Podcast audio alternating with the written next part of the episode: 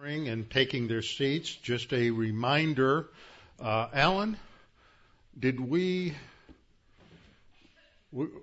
set a date for our Christmas? No. So that would be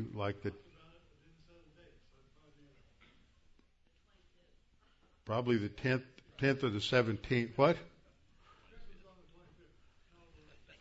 Probably the 10th or the 17th. I think those are the two options. Okay, we'll think about that. All right, just a reminder to check with the website about the Museum of the Bible trip and Israel trip next year. And those are the only announcements I have at this time. Trust in the Lord with all your heart and lean not on your own understanding. In all your ways acknowledge him, and he will direct your paths. They that wait upon the Lord shall renew their strength. They shall mount up with wings as eagles. They shall run and not grow weary. They shall walk and not faint. Fear thou not, for I am with thee. Be not dismayed, for I am thy God. I will strengthen thee, yea, I will help thee. Yea, I will uphold thee with the right hand of my righteousness. Be anxious for nothing, but in everything by prayer and supplication with thanksgiving, let your requests be made known unto God, and the peace of God, which surpasses all comprehension, shall defend your hearts and minds in Christ Jesus. Thou wilt keep him in perfect peace, whose mind is stayed on thee, because he trusteth in thee. For the grass withers, and the flower fades, but the word of our God shall stand forever. Before we begin our study, this evening, we'll make sure everybody turns off their cell phones and everything else that dings and bings and rings and everything else. And then we'll have a few moments of silent prayer to give everyone the opportunity to make sure that they're in right relationship with the Lord, so that this is a time that counts for eternity. And then I will open in prayer. Let's pray.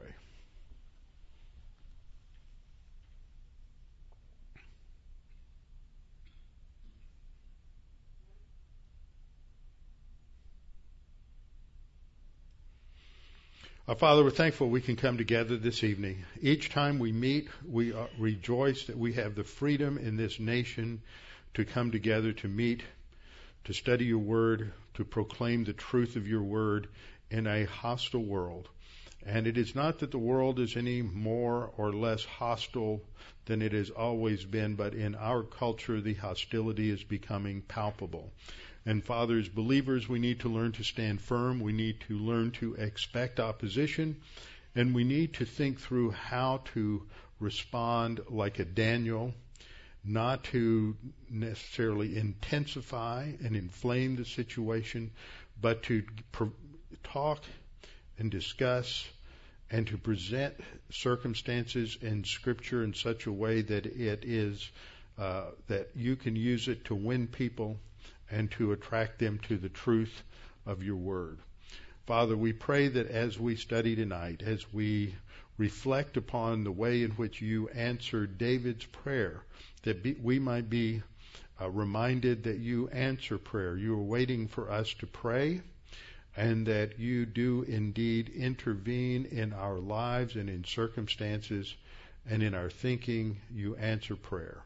Father, we pray that tonight we might come to a greater understanding of the importance that prayer plays in our lives. In Christ's name, amen. Well, we're studying prayer on Sunday morning with Jesus in the Garden of Gethsemane. We wrapped that up this last Sunday morning. And we continue in the Psalms to think about how God answered prayer, especially how God answered David's prayer. And so tonight we'll hopefully get into the main part of this in verses 7 through 15. We might even make it to verse 19.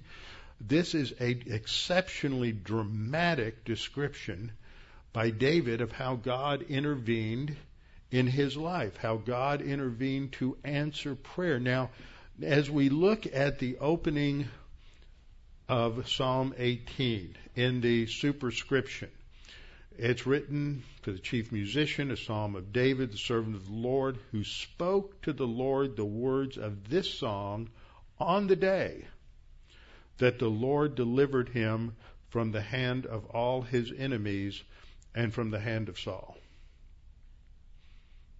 Now, how long had this been going on?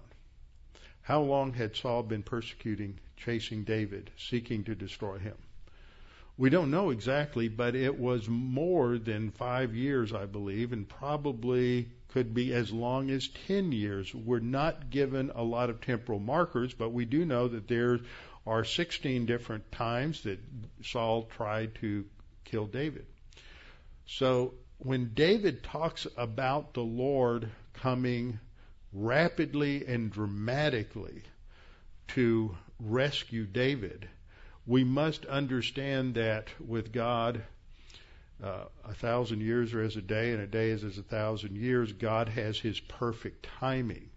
And within that perfect timing, God answered David's prayer at a remarkable time when it seemed as if David didn't have any other escape hatches. He didn't have any place else to turn. He was boxed in, and he didn't have other places to go. He had fled from Saul again and again down through the wilderness of Judea, some of the other areas in the desert, and then he got to the point where he couldn't get away anymore, so he went to the Philistines, and that put himself in a position of danger personally. And he was even going to be recruited into the Philistine army to go fight against Saul, and the other lords of the Philistines came to Abimelech and said, you know, we're not letting David go with us. And so God intervened in his providence to rescue David from that situation.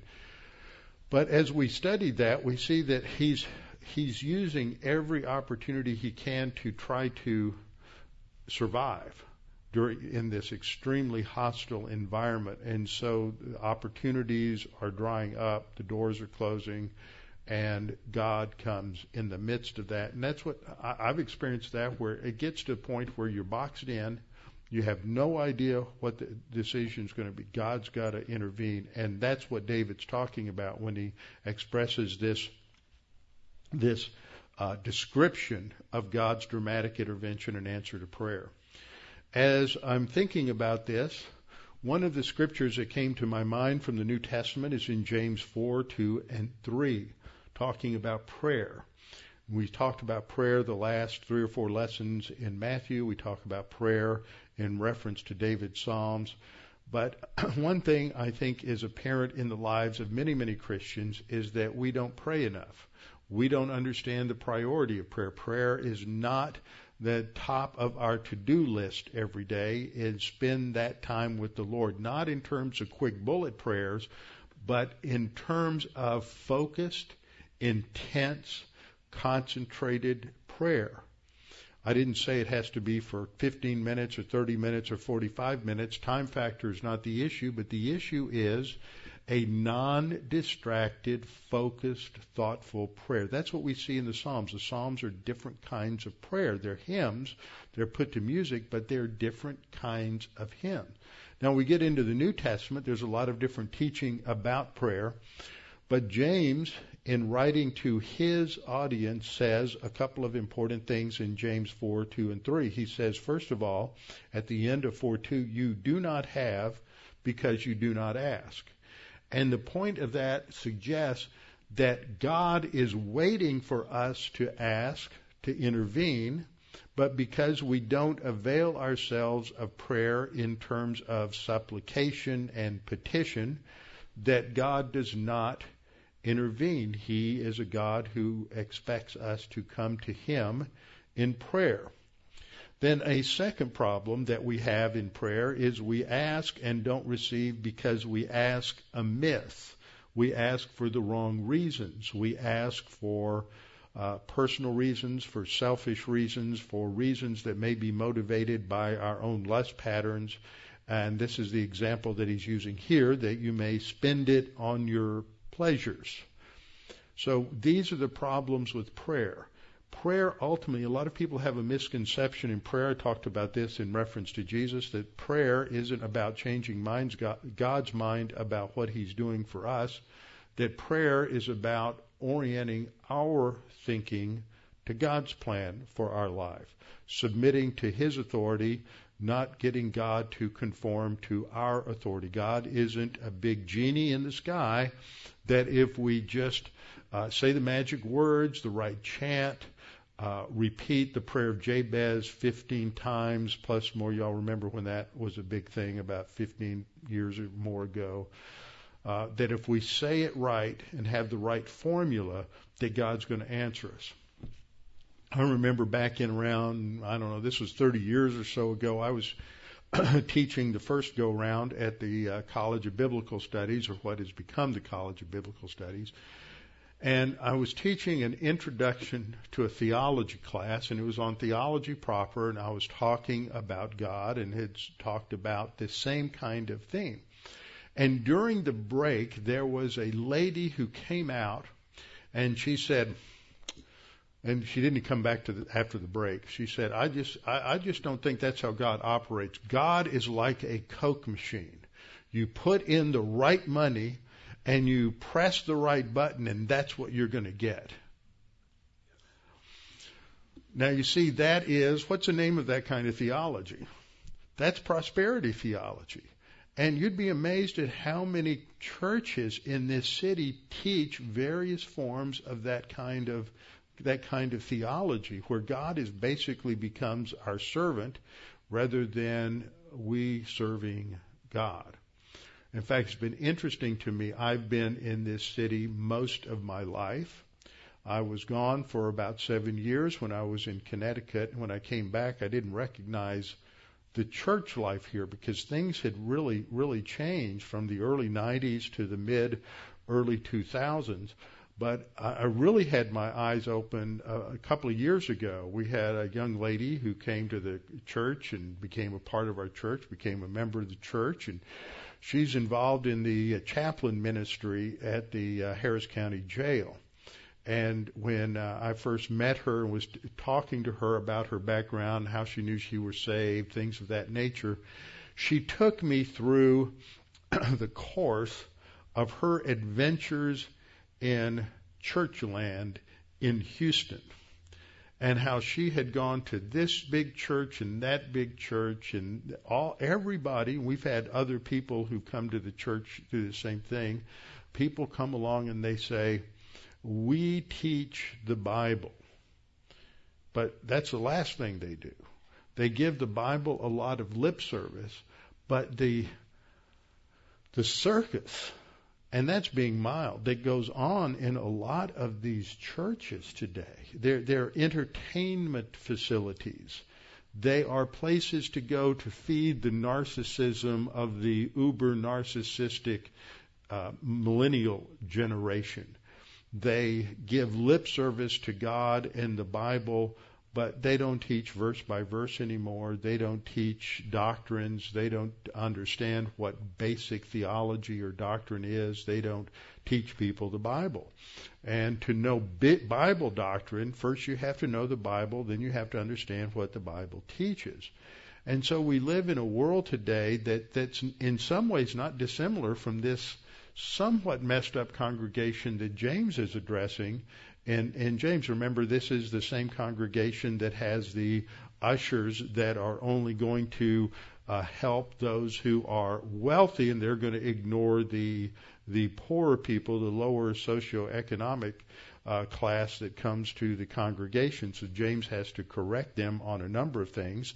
And they're being split up because of mental attitude sins. He talks about the fact that that they're being dominated in earlier at the end of James chapter 3. He talks about the fact that they're being influenced by the doctrines of the world. They're loving the world and they're lovers of the world rather than lovers of God. And the solution he gives later in James 4 is they have to submit to God. And they have to cleanse their hands, which is a metaphor for confession of sin. And he shows how really messed up they are, is that they think that prayer is a way to get God to do what they want. And that has been a problem with so many people. I think that's typical of baby believers. They think that, well, prayer is to get God to answer my prayers and do what I want. But as we grow and mature, we learn that no, prayer is a way that we think through the issues, in reference to what the Word says, and then God conforms our thinking to His plan and His purposes. And we've seen that happen in the life of David. So we see that God does answer prayer, but He answers prayer that is brought to Him on the basis of what He teaches in His Word. Now, I have an acronym that I've developed, CATS, to think through the four different kinds of prayer and four different parts of prayer. C is for confession. We have to make sure we're in right relationship to God before He will hear us.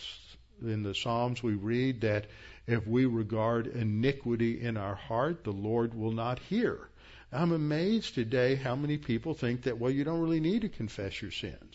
Well, Scripture says that if you're not walking by the Spirit, you're walking according to the flesh. You're regarding iniquity in your heart, and the Lord will not listen. Your prayers will not be efficacious. James says at the end of James 5 that it's the prayers of a righteous man that are efficacious, and that's referring to somebody who is walking by the Holy Spirit. He's not walking by the sin nature.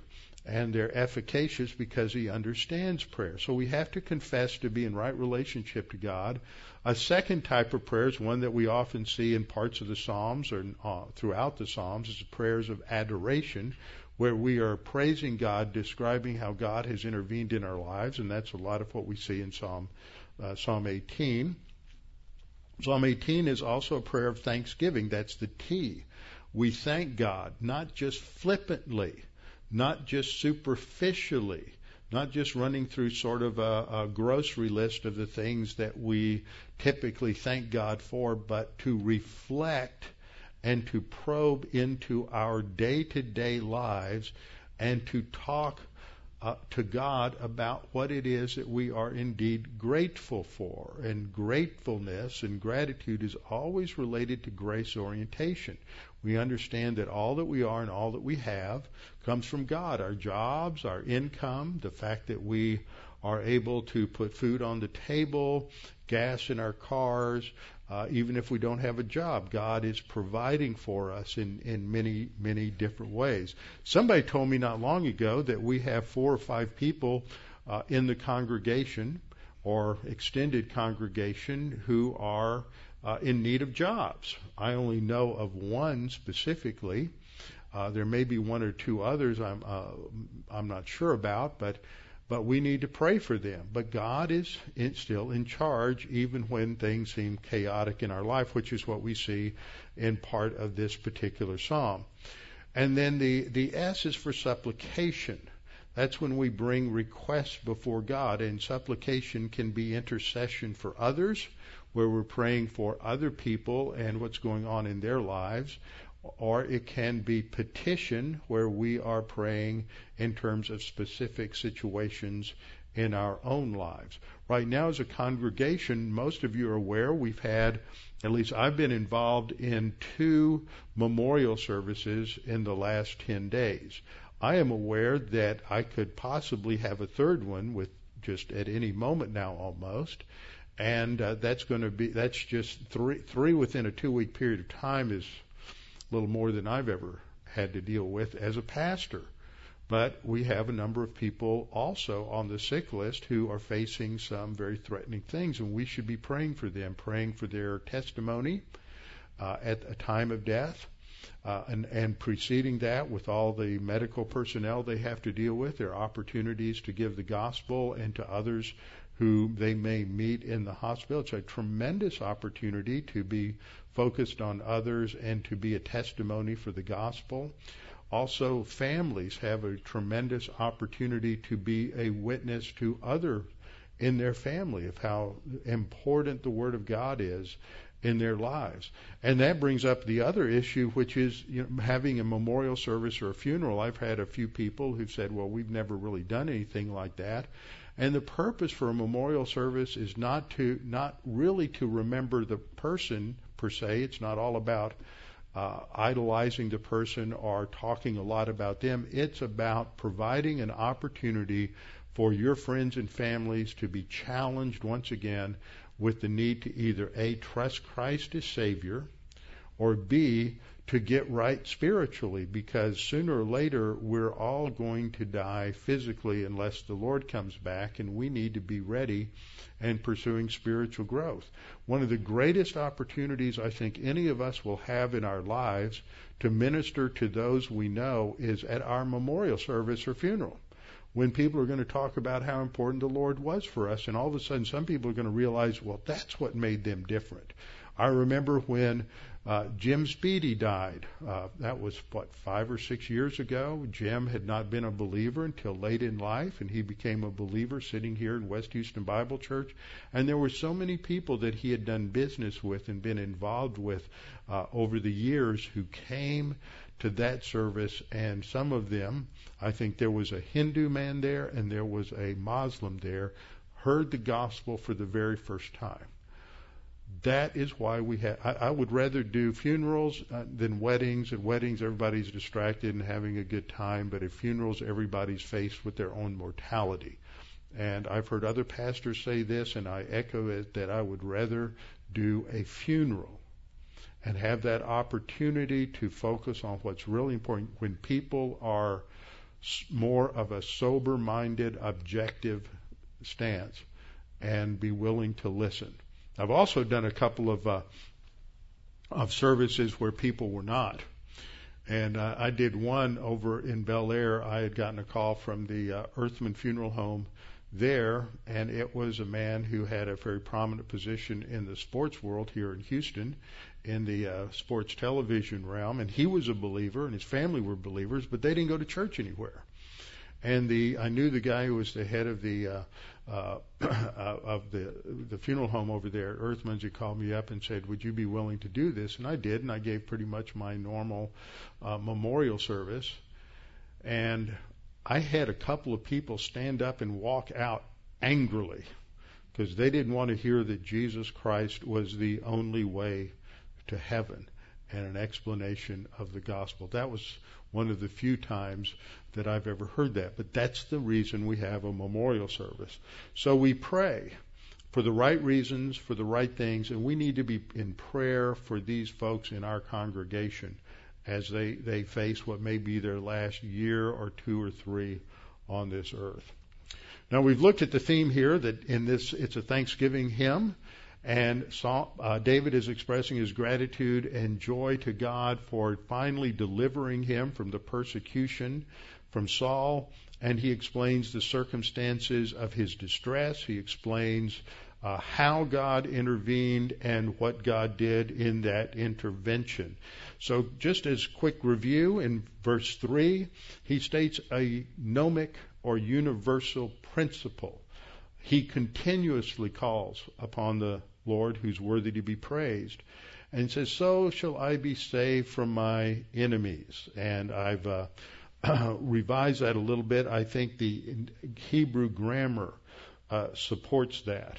I continuously call. He's not just talking about I called in the past or I will call in the future, but this is stating something that he has learned over the last 5 to 10 years, and so he regularly calls upon the Lord.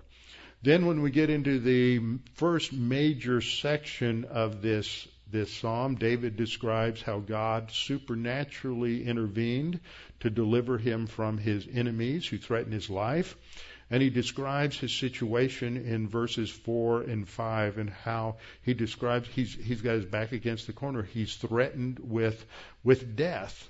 And he doesn't see how he's going to survive, even though the promise of God is that he will become king of Israel.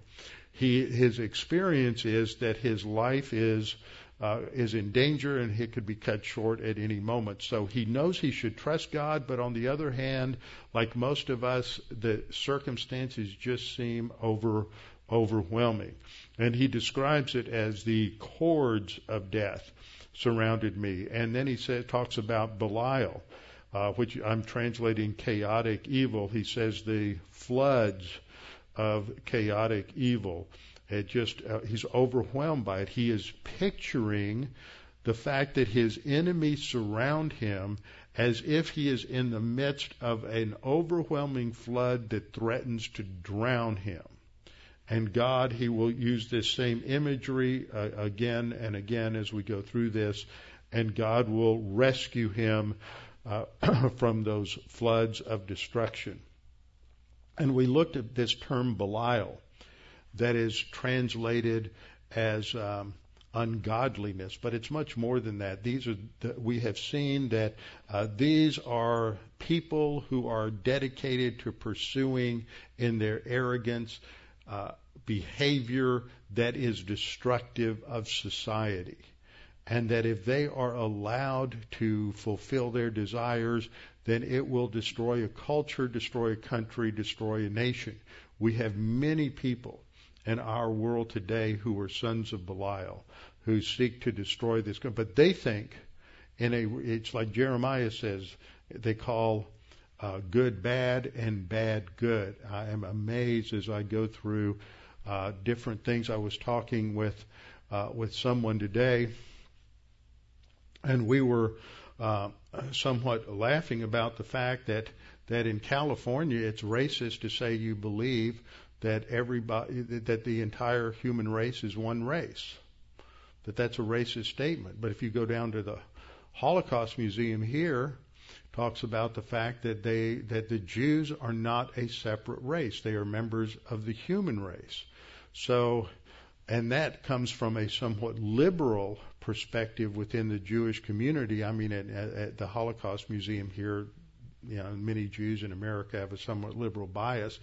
But they put that up, and that statement would be considered racist according to California law. So you see, evil is fighting evil. I mean, everybody's confused. Nobody knows what absolutes are anymore, and they're just making everything racist or everything this. But of course, if you're beating up on somebody who's a white male, it's not racism because they deserve it. It's irrational, and the only answer is going to be ultimately being renovated by the Word of God.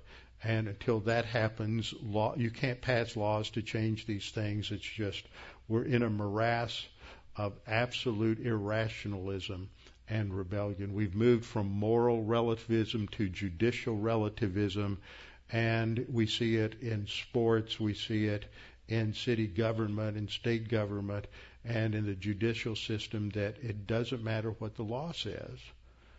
If I don't like it, I'm not going to obey it. And so the man is once again the ruler of his own destiny and is completely in rebellion against God. It's Judges. It's the period of the Judges. Everyone does what's right in their own eyes.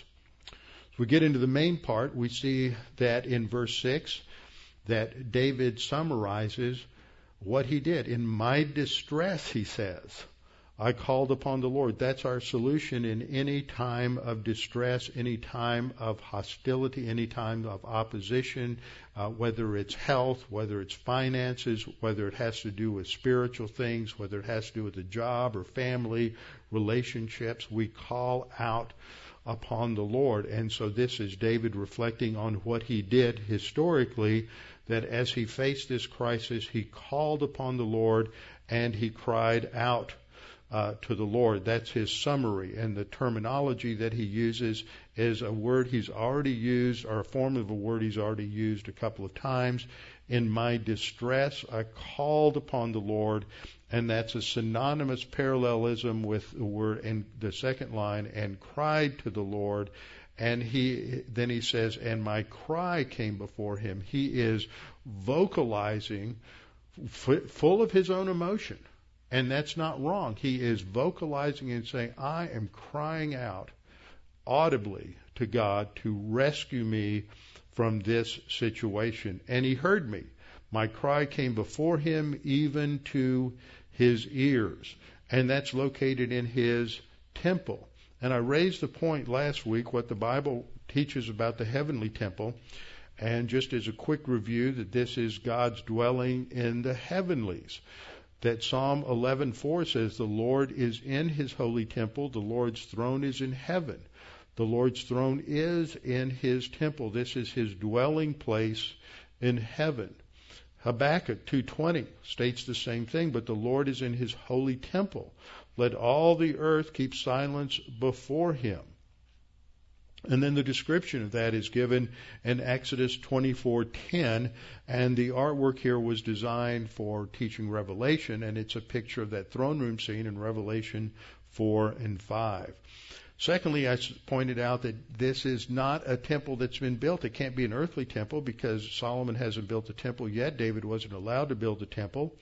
It's not talking about the tabernacle. David is focused on serving the Lord here, and he sees that we would put it in the sense that heaven is another dimension surrounding us, and that he understood that his life here serving the Lord was serving the heavenly temple, and so he's focused on that. And so when he prays, he says, I'll worship towards your holy temple, and he looks forward to dwelling in the house of the Lord, that his prayers are inquiries into his holy temple. Psalm 23:6 ends with the phrase, I will dwell in the house of the Lord forever. That's a synonym for the dwelling place of God in heaven. I talked last time about passages in Hebrews 9:11 and 9:24 that there is a heavenly temple that is the archetype or pattern for the earthly temple.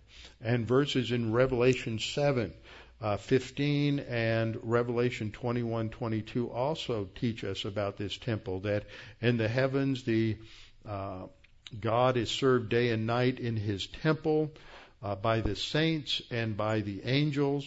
But in Revelation 21:22 we're told that in the new heavens and new earth there's no temple. I put up these two charts. You can go back and look at them. I'm not going to go through them again, where you have all of these similarities between the heavenly temple and the earthly temple. The furniture is identical. There's the menorah, trumpets, altar of sacrifice, altar of incense, the four horns of the altar, the Ark of the Covenant, the golden censer. The holy place and the Holy of Holies are both found in the earthly temple and in the heavenly temple. Passages like Revelation 8:3-5 and Revelation 9:13 talk about this altar. And so then, as David says that God hears him from his heavenly throne in the temple, we see what happens when God begins to intervene and to answer. And starting in verse 7, and I want you to notice how dramatic this is. It's dramatic, it's picturesque, and he uses imagery that we find in numerous other places in the New Testament talking about the throne of God. And all of these images and all of these word pictures, these metaphors, figures of speech are all designed to teach us more about the grandeur and greatness of God. And by going to these different passages, so as I put these other references up there, what I encourage you to do is go read those passages, not just the two or three verses I'm putting up here on the screen, but also looking at the overall passages and what they say about God and the presence of God and how God is intervening in the affairs of man.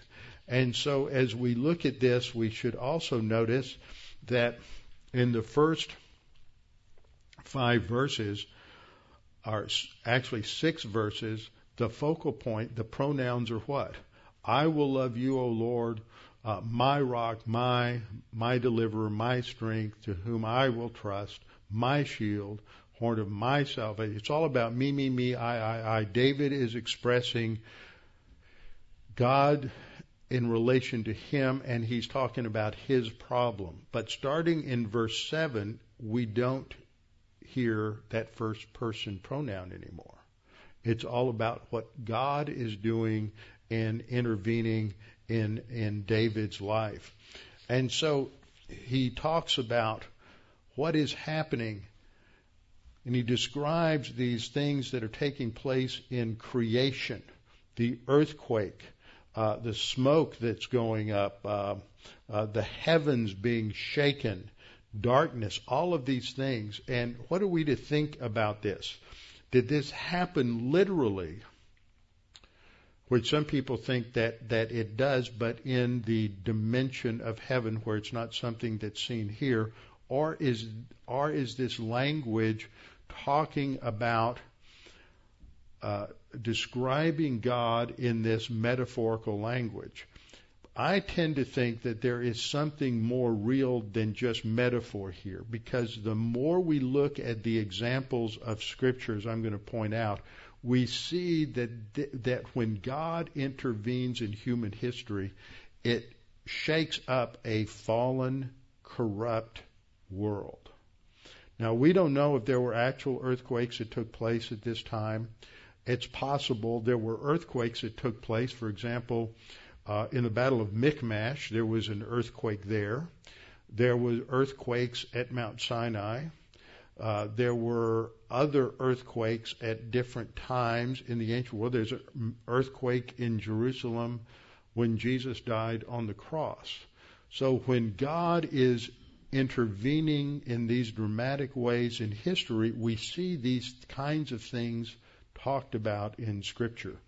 In Psalm 18:7, we read, "Then the earth shook and trembled. The foundations of the hills also quaked and were shaken because he was angry." Now, God isn't having a little temper tantrum in heaven. I've taught this many times. There are some people who try to argue that God, because we're in the image of God, we have emotion, God has emotion. A lot of debate there. But when it comes to the anger of God, this is usually expressed by what's called, it's a figure of speech, but it's called an anthropomorphism. An anthropomorphism means that we're attributing to God a form of man that God doesn't actually possess. Okay? For example, it talks about the hands of God. That doesn't mean God actually has hands, but the arm of God. That usually pictures the power of God or the working of God in some way. The eyes of God, that usually talks about God's knowledge.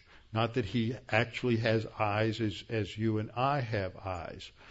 And the word that is used the idiom that's used in Hebrew to express someone being angry literally is their nose burned.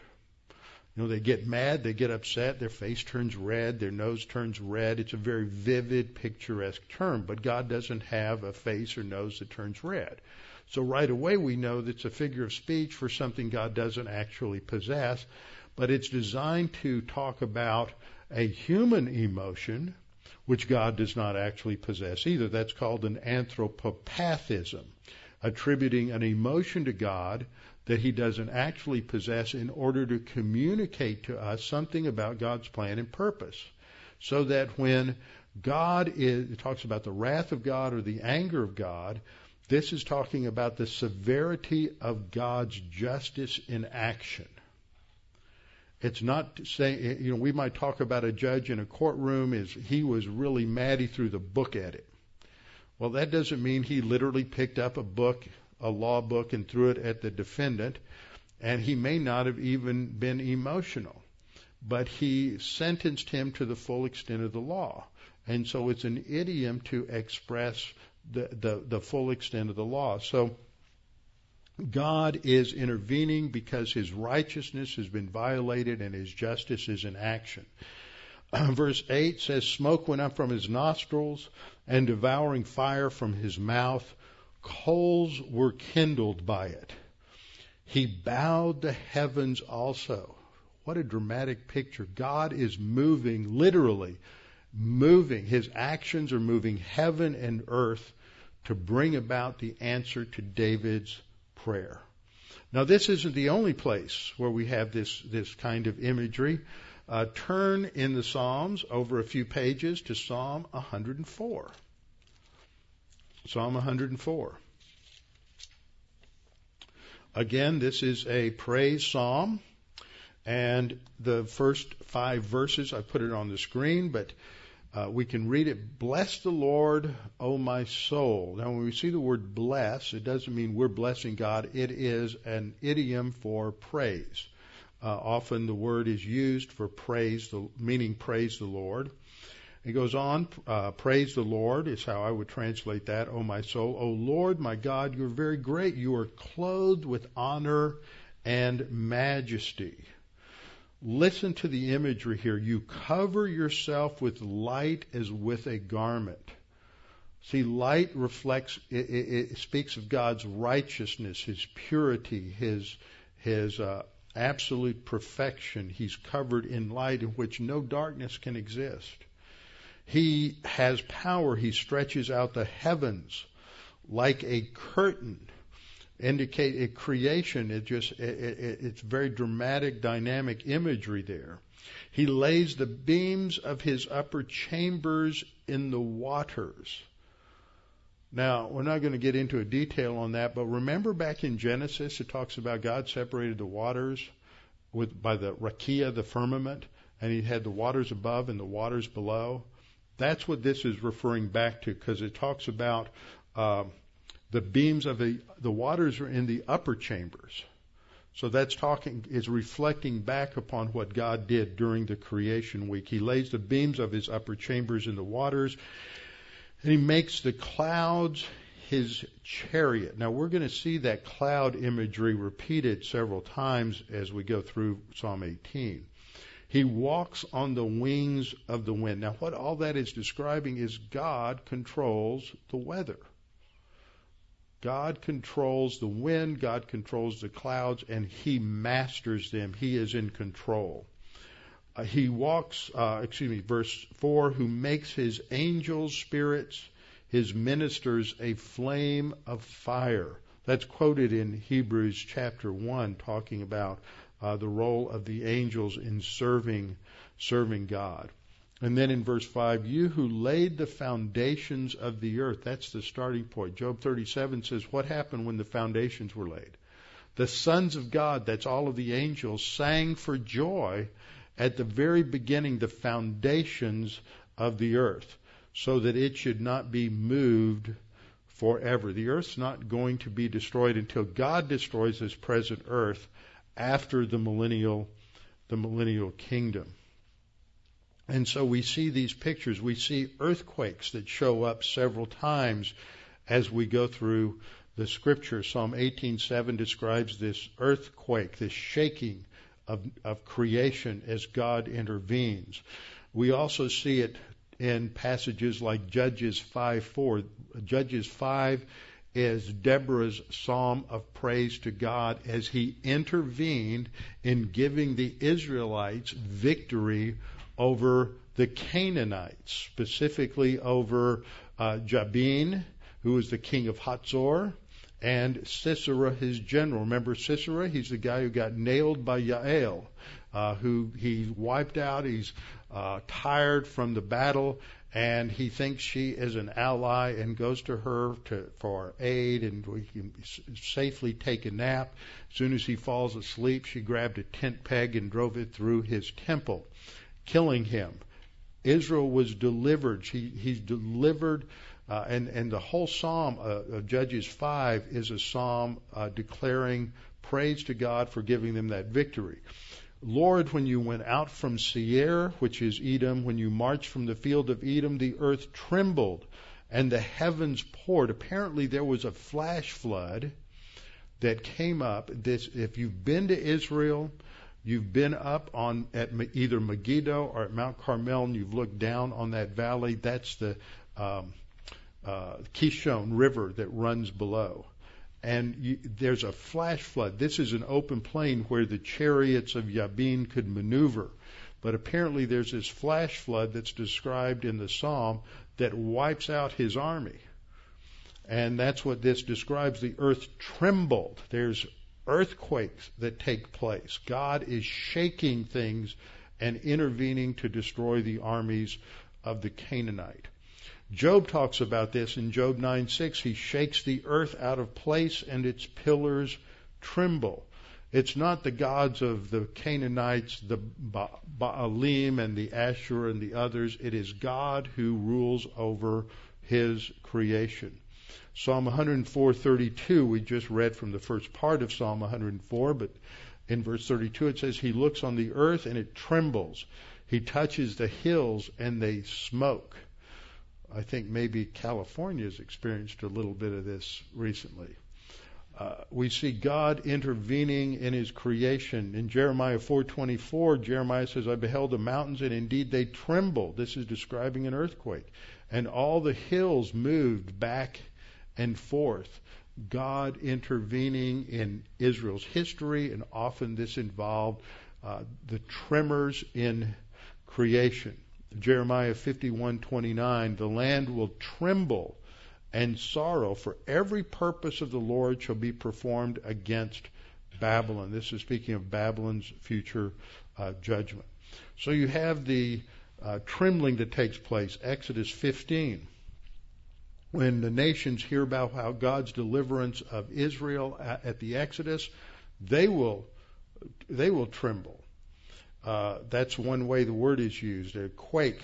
In Isaiah 13:13, Isaiah 13 is a prophecy about the destruction of Babylon, just like we had in Jeremiah 51 a minute ago. God says, I will shake the heavens and the earth will move out of her place. That's fulfilled during the tribulation period.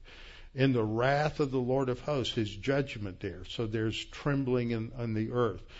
Joel 2:10 talks about the earth quaking and tremble and the heavens trembling. This again is during the time of the tribulation period. Psalm 77:16 and 18 again uses this same imagery.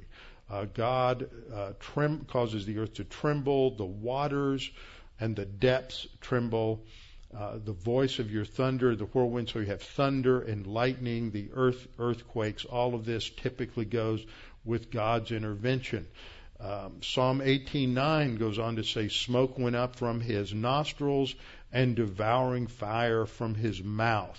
So that God is intervening and he is destroying those that are in opposition to him. Another verse that talks about trembling that I mentioned a minute ago is in 1 Samuel 14:15, that there was an earthquake at the time that Jonathan climbed those cliffs at Michmash and then attacked the Philistine garrison there.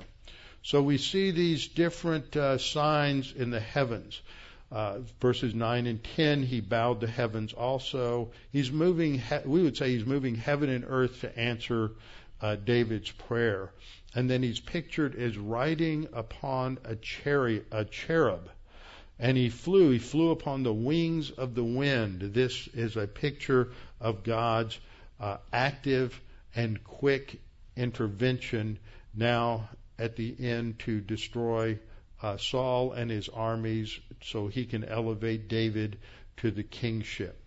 I want you to turn with me to another passage that relates to this. We'll look at Ezekiel. That's the book you don't understand.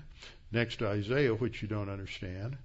And I say that because I get a lot of questions from people when they read Isaiah and Ezekiel. And I can understand that in some places because of the way they're written. So turn to Ezekiel chapter 1. And I just want to look at this vision that God gives to Ezekiel. Ezekiel, like Isaiah, sees God, like John in Revelation 1.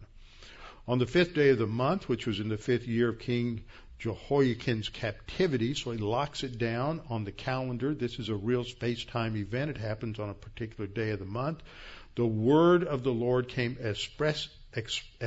expressly to Ezekiel, the high priest, the son of Buzi, in the land of the Chaldeans. So he was taken captive in the second round of captives in 597 BC to Babylon. And this is what he describes in verse 4. Then I looked, and behold, a whirlwind was coming out of the north. Isn't it, again and again you see these same images from different writers, different times in history, yet when they describe God, they use similar language. a whirlwind was coming out of the north, a great cloud. There we have that word cloud again associated with God. With raging fire. We've already talked about that. God ignites the coal. So there's this raging fire engulfing itself. And brightness or light all around. And it radiating out of the midst like the color of amber. Sort of a golden brown color. Out of the midst of the fire. Also from within it came the likeness of four living creatures. Now this is where it gets interesting, because earlier I read from the Psalms that God rides on the cherubs. Well, he's describing here these cherubim as the Hebrew plural, or in English we just added S, these cherubs, and this was their appearance. They had the likeness of a man. Each one had four faces, and each one had four wings. And so we'll see that it's the face of a lion, the face of a man, the face of an eagle, and the face of an ox. They had four faces, each had four wings. Now the seraphim are a different order but similar. They're pictured in Isaiah 6. They had six wings. Seraphim had six, S-S. Okay, that's a little mnemonic device to remember that. Cherubim had four. So this describes God, this cloud, the fire, the cherubs, all are very, very similar. Then we're back in Psalm 18, and God says, David describes it as he made darkness his secret place in verse 11. Darkness, his secret place, his canopy around him was dark waters and thick clouds of the skies. And so we see this depiction of God surrounded by clouds and the brightness before him. So again, this emphasis on light and brightness and fire, expressing the holiness of God, the righteousness of God, rather. From the brightness before him, his thick clouds, so again we see this same imagery of clouds, passed with hailstones and coals of fire. That's the second time we've seen that expression of coals of fire. This is not uncommon. We see it depicted, for example, at Sinai. This language that we're reading about in Psalm 18 is language that reminds us of God's intervention in Egypt and God's appearance, his theophany to Israel on Mount Sinai. We're told in Exodus 19:16 that it came to pass on the third day, that's the third day there at Mount Sinai, in the morning, that there were thunderings and lightnings and a thick cloud on the mountain. And the sound of the trumpet was very loud, so that all the people and the camp trembled. Now, what's the trumpet? This is the trumpet of God. It doesn't just blow at the end. And then later in Exodus 24:16, we're told that when the Lord descended on Mount Sinai, the cloud covered it 6 days. And on the seventh day, he called to Moses out of the midst of the cloud. The cloud prevents us from seeing God directly and seeing who he is. Another psalm, Psalm 97:2-5, has this same kind of description of God. Clouds and darkness surround him. Righteousness and justice are the foundation of his throne. That's always been one of my favorite verses, because it talks about that God's throne is a throne of righteousness and justice. In similar passages, it talks about how grace and mercy go out from that. But grace and mercy are not separated from righteousness and justice. But for love and mercy to have integrity, it has to be based on the righteousness and justice of God. Again, we have that picture of fire. Fire goes before him and burns up his enemies round about. His lightnings light the world. The earth sees and trembles. Creation is very much attuned to God's presence. The mountains melt like wax at the presence of the Lord. That's another way of talking about an earthquake and trembling. Ezekiel 10 goes on to talk about the cherubim.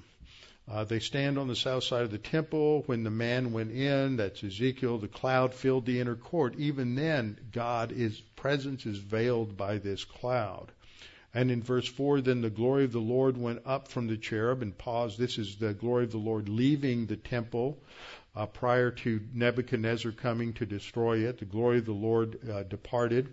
Paused. First it went to the threshold, then it went to the gate, then it crossed over the Mount of Olives, and then ascended to heaven. And so this is the beginning. When it pauses, it's leaving the temple, and the house was filled with the cloud. Again and again, the presence of God seems to be associated with this cloud. And then David goes on in verse 13. He says, the Lord thundered from heaven, and the Most High uttered his voice, hailstone and coals of fire. That's the third time we've seen this mentioned in association with the presence of God. Coals of fire. It has to do with purification. Remember in Isaiah 6, I went over that at the introduction to Psalm 19 when I was that first week I was gone on vacation. If you didn't hear it, you should listen to it. Went through Isaiah, said, what happens? Isaiah goes into the temple and sees a vision where he is seeing from the earthly temple directly into the heavenly temple. And he sees God. Not a vision. That language isn't used. He sees God. And when he has this encounter and God is revealed to him, as it always happens in the scripture, our sinfulness is exposed, and he screams out, woe is me, a man of unclean lips. And a seraph takes a coal and takes it to his lips. Now, he doesn't burn him. Literally, this is somewhat different because it's heavenly, but it purifies him. That's the picture. That fire is pictured. We get the word cauterized in English. That comes from the Greek word katharizo, okay?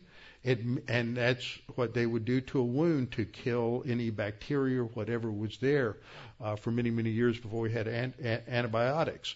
So there's a cauterization there. It's a purification that takes place. So this mention of the coals of fire picks up this idea that God purifies that which he encounters. So verse 14, he sent out his arrows. See, we look at a battle, and we look at David fighting Goliath with his sling. We look at the Philistines and the Israelites fighting with their swords and with their chariots.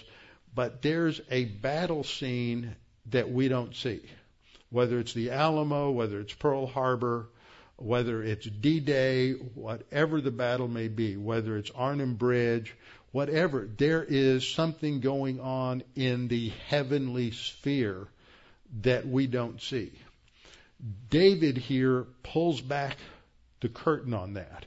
He says what's going on behind the scenes is God's sovereign providential direction of that battle. He sent out his arrows and scattered the foe, lightnings in abundance, and he vanquished them. So in David's case, it's an answer to prayer, and he's depicting how God defeated Saul and his because they were the enemies of the Philistines, but because Saul and his allies were the enemies of David in God's plan. And he sees this as, again, intersecting with creation and makes an interesting observation in verse 15. He says, then the channels of the sea were seen. There's something exposed here in this activity that the seas are in turmoil, and it exposes something that is called the channels of the sea. It's the Hebrew word afik, which is could be translated the rivers of the sea, talking about the currents and the rivers. Actually, there are rivers that run in the sea. And he says, the foundation of the world was uncovered at your rebuke, O Lord, at the blast of the breath of your nostrils. Now, I want to close with this, what I've always thought was a fascinating story. The Bible is the Word of God. The Bible is something we can go to and we can learn. In Job, it talks about the fact that the rocks speak to us. That's one of Steve Austin's favorite verses, because we can learn from the rocks. We can learn certain things about God's creation. And there's this phrase, channels of the sea, in Psalm 18:15 that is very similar to a phrase that is used in Psalm 8:8. The birds of the air and the fish of the sea that pass through the paths of the sea. It's a different word in Hebrew, but it's a synonym. And there was a man in the 19th century by the name of Matthew Maury. He was an American naval officer, and he became an oceanographer. He lived from 1806 to 1873, and he was a Christian. He, like many in that era, he loved his Bible, he read his Bible, and he read these verses. And he said, the Bible talks about channels and paths in the sea. Now, seaman, and he was in the Navy. He entered into the Navy in 1825, but because of an accident some 14 years later that left him partially disabled, he couldn't go on sea duty. But now any seaman would know that there are currents in the sea. But he said, God has constructed it this way. Because if God is a creator God, and God created the oceans, then the dynamics in the ocean are something we can learn, and they are standard, and they're verifiable, and we can chart them. And so he spent 20 years after his accident devoting himself, he's still in the Navy, to studying the winds and the clouds and the ocean features. And when he read these passages, he's searching for a way to map these rivers and challenges. As he studied ship's logs and he talked to seamen, he began to study these ocean currents, and he would set out weighted bottles and watch how they drifted and measure their drift and things of that nature. And in 1855, Matthew Maury wrote the first textbook on modern oceanography. He's a creationist. He's a Bible believer. Modern oceanography had its roots not in Darwinism, which Origin of Species was written 4 years later, but because he believed in the absolutes of the Bible, and he read the Bible and he believed it. And so he wrote The Physical Geography of the Sea and Its Meteorology, and presented a Bible-based view of oceanography. And that's the foundation for the modern science of oceanography. I heard that story when at Camp Penile at a campfire one night when I was at camp, and I have never forgotten it. I can't always remember his name. I had to look it up on the internet to recover the story, and they've got a whole write-up on him on the Answers in Genesis website. But there are lots and lots of stories like this about different men, scientists, in the 1600s, 1700s, 1800s, like Isaac Newton. Isaac Newton wrote more about theology than he did about science because he believed the Bible. The Bible is the foundation of science. We would never have the science we had today if it weren't for men who understood and believed the Bible. And it's a fascinating thing. There's a book that ICR puts out. I think it's called Men of Science, Men of Faith. Isn't that right, John? Have you seen it? You can get it. And it's great. And it's a small book. And it gives these little biographical type stories about these men. And it's great for kids. It's great to get this, read it to your kids, teach them about these kinds of things. You'll hear about Boyle. You'll hear about many other scientists, Kepler, others who were Bible believers. So we'll start next time as we go forward into chapter 18, verse 16, as we see David's direct expression of God's intervention in answering his prayer. Father, thank you for these examples in Scripture that teach us about yourself, teach us about Your impassibility, teach us about your incomprehensibility, teach us about your immensity and your power and the fact that you do intervene in our lives, you intervene in answer to prayer, and you intervene in rescuing us in times of crisis. And Father, we pray that we might be men and women of intense focus, concentrated prayer, coming to understand how to pray and how we should use prayer in our spiritual life. We pray this in Christ's name. Amen.